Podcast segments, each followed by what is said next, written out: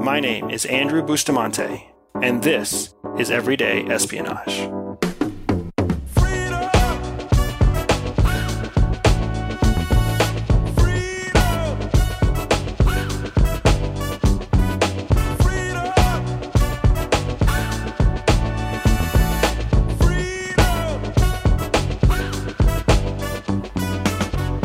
If you've never experienced a tribal culture, it's something very different than what we're used to in most civilized areas. In the United States, in the West, in Europe, we have what's known as society, a civilized society of people who share a common religion or a common set of laws or a common socioeconomic framework. But in huge tracts of the Middle East, in Africa, uh, and even in some remote parts in the West and in Asia, we have tribal cultures that predominantly control an area. And one of those areas is Pakistan. Pakistan is a largely tribal country, a country with huge cities, but also a country with massive areas that are maintained by tribes that have been there for thousands of years. I was recently discussing with a friend of mine an ancient story about a tribal blood feud that exists in Pakistan. And the story may not be accurate, but it doesn't matter because the blood feud that it spawned is very much still alive and well. For those of you who don't know what a blood feud is, a blood feud is a family feud where families are actively killing members of other families. And the reason that that's so significant in a tribal culture is because entire tribes share family names.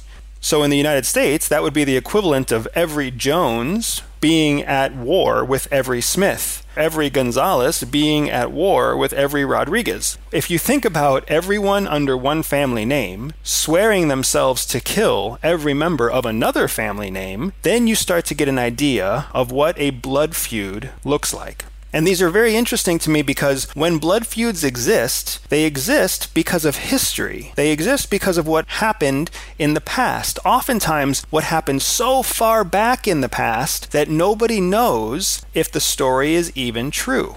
In Pakistan, the story goes like this One tribe was managed by a tribal elder. A second tribe was overseen by a second tribal elder, and these two tribes lived at peace with each other in neighboring lands. The oldest son of the first tribe was looking for a bride, and the father decided that he would ask for the oldest daughter from the second tribe, with the idea being that the two tribes would come together under marriage and both of their lands would be combined and would make a larger tribe. When the oldest son of one tribe marries the daughter of another tribe, the family name of the son's tribe becomes the overarching name of the new tribe. The second tribe elder didn't want that to happen. He didn't want to give up his tribe to his neighbor, so he rejected the request from the tribal elder to let his son marry the daughter. Outraged, the elder son from the first tribe decided that he was going to do something to get revenge against the elder from the second tribe nobody wanted to cause a war. Nobody wanted to cause a fight. So, in a prank, the eldest son cut the tail off of the horse belonging to the elder of the second tribe. Back in ancient days, throughout Europe, throughout the Middle East, throughout uh, parts of Asia, horses were seen as a symbol of strength, a symbol of masculinity, a symbol of power a soldier on a steed or an elder on a steed was one of those images that brought people comfort and confidence in their leader. By cutting the tail off of a horse, what you're doing is emasculating or denigrating the person who rides on that horse. That was the intention of the elder son from the first tribe to carry out a prank or to commit some sort of low level violation to show his displeasure at the elder from the second tribe. That was the intent, but that was not, in fact, the outcome. You see, when the second tribal elder found his prized horse missing a tail, he decided that he needed to take revenge for the offense against him. So he sent one of his nephews to go to the first camp and kill the horse belonging to the first son of the first tribe. What was supposed to be a prank, cutting off a horse's tail, became an aggressive act where they killed the oldest son's horse. Now, you can see where this is going to go, right? Because the oldest son now has to take revenge again. So he goes back and kills the horse belonging to the tribal elder. And someone comes back to the first tribe and kills another horse. And back and forth they go, killing horses and then killing sheep until ultimately they start to kill people. And once one tribe killed someone from the other tribe, the blood feud began. And these two tribes, living next to each other, in tribal Pakistan thousands of years ago to this day continue to swear an oath to kill anyone from the other tribe. It is 2019 and this blood feud continues in tribal Pakistan, where two complete strangers might meet at a well, or they might meet in a market, or they might meet anywhere at any time. And when they introduce each other, if their family name is announced, they will attempt to kill that person on the spot. This is the power of an ancient blood feud. This is what life is like in tribal parts of our world. And it's easy to hear that and think that it's uncivilized. It's easy to hear that and think that it's ridiculous that one tribe would kill another tribe just because of their name. Even though they've never had any encounter of their own, they've never had a first hand experience, that based on some historic legend, it's easy for us to write that off and think that it's ridiculous, but we actually see it every day, even in our civilized society. We just don't call it a tribal blood feud. We don't kill one another. Instead, what we do is ridicule and humiliate and attack each other in social media, in words, in attitudes. We take opportunities away from people that disagree with us or who see a different perspective than our own. And instead of it being based in names, what it's based on is beliefs. We believe that our political party is right and someone from a different political party is wrong. Wrong to the point where we believe that they are willfully ignorant or actively hostile towards our own political party. We do the same thing with news sources. Some of us are avid believers in Fox News. Some of us are avid believers in CNN. And very few of us are willing to sit back and listen to the news from both sources. You have people who are strongly supportive of the NRA, people who are aggressive towards the NRA. You have people who believe strongly in climate change. You have people who don't believe in climate change. And nobody bothers to try to close the gap. Nobody bothers to try to listen or accept one another because we're too busy fighting. When you add religion into the mix, it only gets worse. It gets so bad that culturally we talk about how you should simply not talk about politics, sex, or religion because we know we might start a fight. Even today, even in 2019, we are not that different from tribal Pakistan unwilling to listen to someone else's perspective, unwilling to accept someone else simply because of a label that they carry with them. At CIA, we are trained to focus first and foremost on information and recognize that information on its own can have value, even though the source of that information may not be someone of value. As an example, someone who is a terrorist is not someone that we value, but the information that that person carries is absolutely something that we value.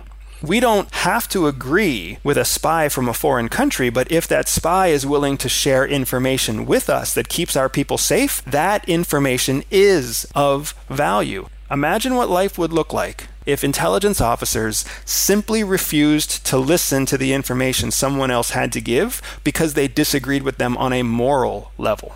We are taught at CIA to suspend moral judgment and to instead evaluate the information itself. We oftentimes have to deal with sitting across the table from someone who disgusts us, someone who is a corrupt politician, someone who is a child molester, someone who is a weapons dealer, someone who is recruiting child soldiers. Sometimes the worst people are the people who have access to the most important information. And if you ever intend for them to share that information with you, you have to be willing to sit down and listen. You have to be able to control your reactions so that you don't immediately act in a hostile way, so that you don't shut them down, so that you don't push them away. you have to give them the acknowledgement that they are human beings too. You don't have to agree with them, but you have to listen to them. You have to listen to what they have to say. Even if 95% of what they say is worthless drivel, if that last 5% can save a life, you have to listen. All of the work, all of the risk, all of the danger is worth it for that last 5%. And I am shocked at how often I hear feedback from people that they are unwilling to read a newspaper article. They will change a channel simply because it's playing a news source that backs a different political party. That is an example of us leaving information on the table, us rejecting possible valuable information because of a family name, because of an affiliation that we disagree with. Just like those tribal families in Pakistan, every day have to choose whether or not they will continue to fight the same blood feud, or whether they are willing to look past history and accept a new modern reality, we have to ask ourselves the same question. Will we choose to be the culmination of our past experiences, or are we willing to evolve by accepting new experiences? By recognizing that each new piece of information is of value, that we can suspend moral judgment until after we have the opportunity to gain as much knowledge as possible and make our own independent assessment from that knowledge.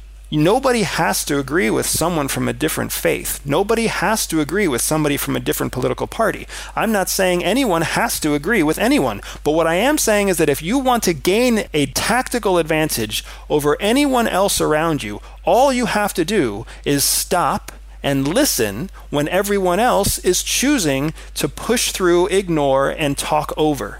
That's how spies do it. That's how spies continue to keep us safe because we suspend our moral judgment, we stop and we listen, and we recognize that you never know where the next piece of information might come from. You never know which person, which scumbag, which dirtbag, which evildoer might have the smallest piece of information that can keep an entire city safe. You have to listen. That opportunity is worth the discomfort of listening to someone that you might disagree with. It's worth sitting across the table from somebody who does not share your beliefs. It's worth risking your life so that you can save the lives of others. Tribal blood feuds are something that we can laugh at until we realize that we are still in tribes of our own, feuding on our own. Our civilization might look different than tribal Pakistan. We might live in first world accommodations and we might have access to clean water and clean food. But in many ways, our mentality as human beings is the same no matter what our environment is. And if you want to get past the limitations of being trapped by tribal thinking, you have to be willing to open your mind to another tribe's point of view. Some of the most powerful secrets don't exist because someone is trying to hide them. They exist because people are not willing to listen to them. And that is everyday espionage. Everyday espionage is dedicated to one thing educating everyday people. I know that not everybody will listen, but those who listen will learn. If you learned something new today, click subscribe, review, and share the podcast with a friend. I have so much more to share with you. Find me on social media at Everyday Spy or on my website, www.everydayspy.com. And if you are up for a special challenge, check out Operation Real Time and let me take you on an authentic spy training mission. Above all else, remember that knowledge is freedom.